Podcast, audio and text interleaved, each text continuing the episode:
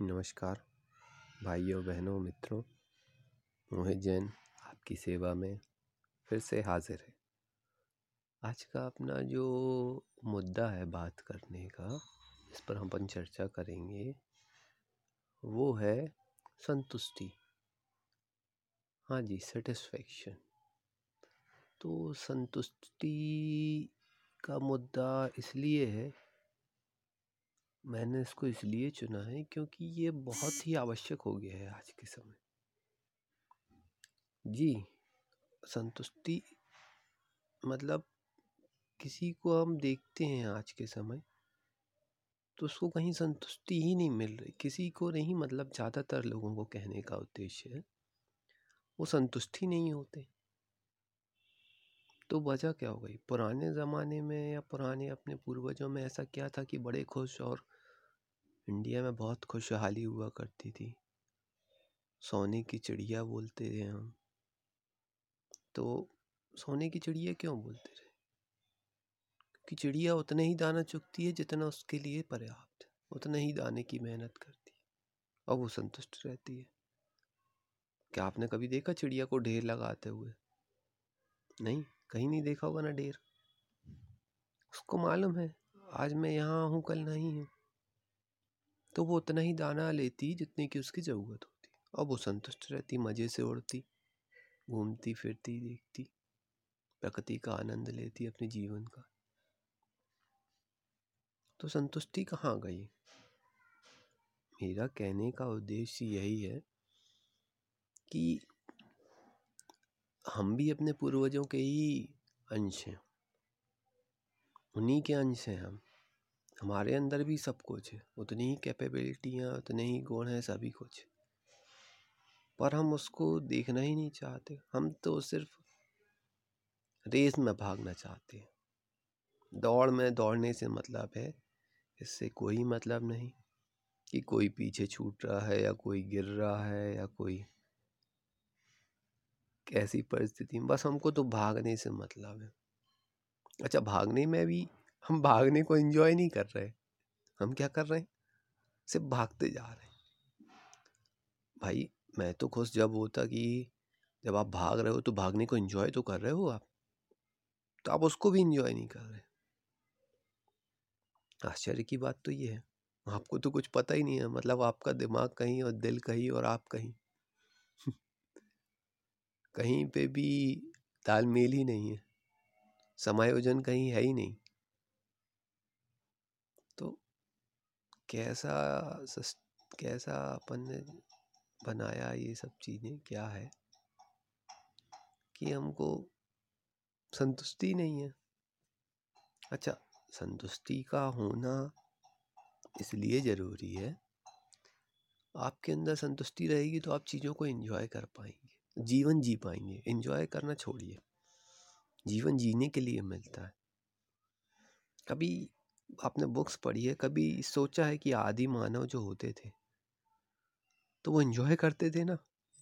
जी हाँ शिकार करके भी इन्जॉय करते थे। जी, आज हमने तो बहुत तरक्की कर ली है। इतनी परंपराएँ, इतने धर्म अनगिनत साधन संभोग के लिए, भोग के लिए, अनगिनत व्यंजन, वेज नॉन वेज पता नहीं क्या क्या कपड़ों की गिनती नहीं है किसके पास कितने हैं, जब जो चाहा वो उठा लाए, साधन भरपूर हैं। फिर भी संतुष्ट नहीं है। सवाल यही तो है।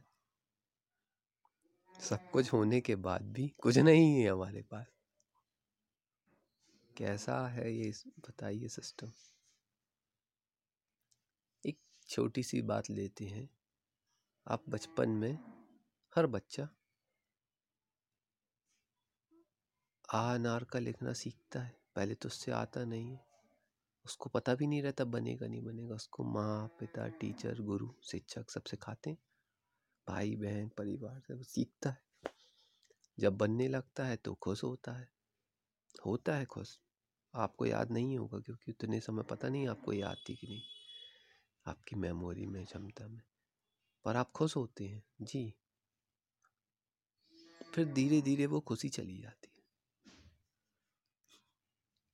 यही मेरा आप सबसे सवाल है। पता नहीं आप लोगों के साथ हुआ या नहीं हुआ। मेरे साथ हुआ है बचपन में।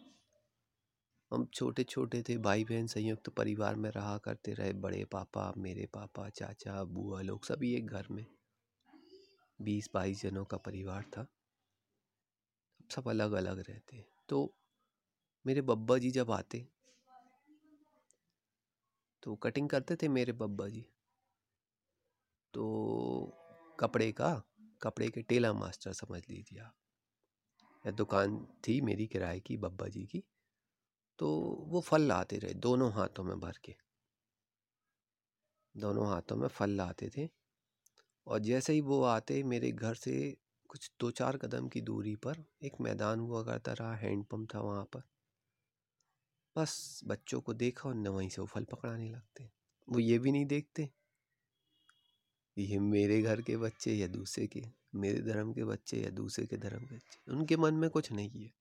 ये हमारे बब्बा जी हैं। हम इसलिए, हमें उनकी बहुत सी चीज़ें याद है। तो वो सबको एक पन्नी फल की, दो पन्नी, तीन पन्नी फल लाते वो, जैसे केले लाए। तो कहो, दो दर्जन केले उनने वहीं बांट दिए।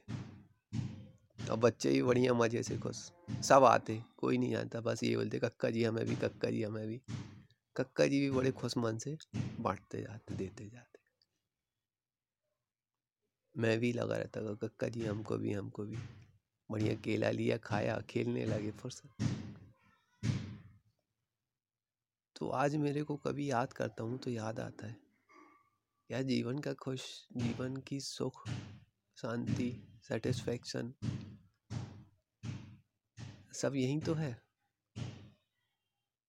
वो तो कहीं रह ही नहीं गया अपन।